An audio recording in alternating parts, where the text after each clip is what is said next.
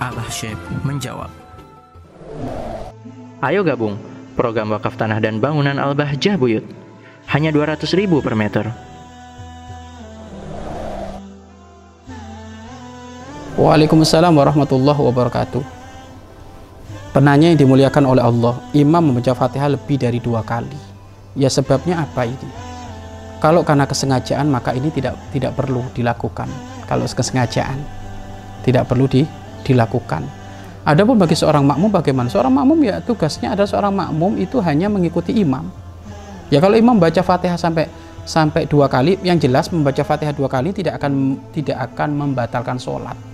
Karena inti dari sholat itu adalah membaca Al-Qur'an, Al-Quran, maka nggak masalah.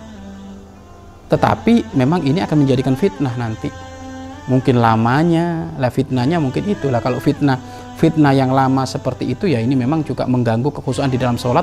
Maka utamanya jangan dilakukan. Kalau itu sengaja loh ya. Jangan dilakukan. Tapi kalau lupa namanya orang lupa. Bagaimana makmum saat itu melakukan kan gitu kan? Makmum diam saja.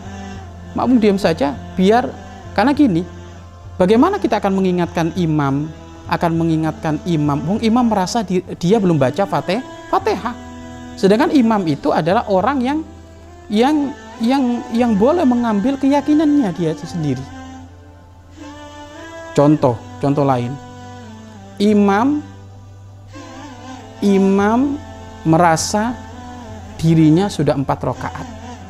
Merasa dirinya sudah empat. Sudah diingatkan oleh makmum, tapi dia merasa kokoh empat rakaat. Nggak masalah dia. Dia dia padahal tiga rakaat, tapi dia merasa empat rakaat. Akhirnya dia salam. Lo makmum yang ragu, makmum yang ragu karena melihat mungkin melihat bentuknya imam itu tiga rakaat baru tiga rakaat harusnya empat rakaat karena sholat duhur lah makmum ini wajib berdiri lagi kalau imam tidak sesuai keyakinannya wong imam yang wajib diikuti itu kan imam makmum berarti ngikut i, imam Nah, kalau seperti itu bagaimana Pak Ustadz? Maka biarkan karena dia mungkin keyakinannya memang dia dia fahamnya saya baru baca, saya belum baca Fatihah. Karena dia belum baca Fatihah, merasa diri belum baca Fatihah sudah biarkan. Tetapi kalau sengaja membaca Fatihah sampai dua kali, tiga kali itu, maka ini tidak ada perlunya. Ini akan memperpanjang, memperpanjang sholat berjamaah yang nanti akan menjadikan akibat kegaduhan orang-orang yang saat itu berjamaah. Maka sebisa mungkin, wahai seorang imam, persiapkan dirimu sebelum memimpin sholat. Jangan asal-asal. Karena imam itu diikuti, maka tentu ilmunya dikomplitkan sehingga jangan asal-asal jangannya bondo nekat saja langsung jadi imam. Imam itu ada ilmunya ada fikih berjamaah. Ya kan gitu. Kalau belum dapat ilmu itu ya nggak usah lah. Tahu diri jadilah kamu seorang makmum.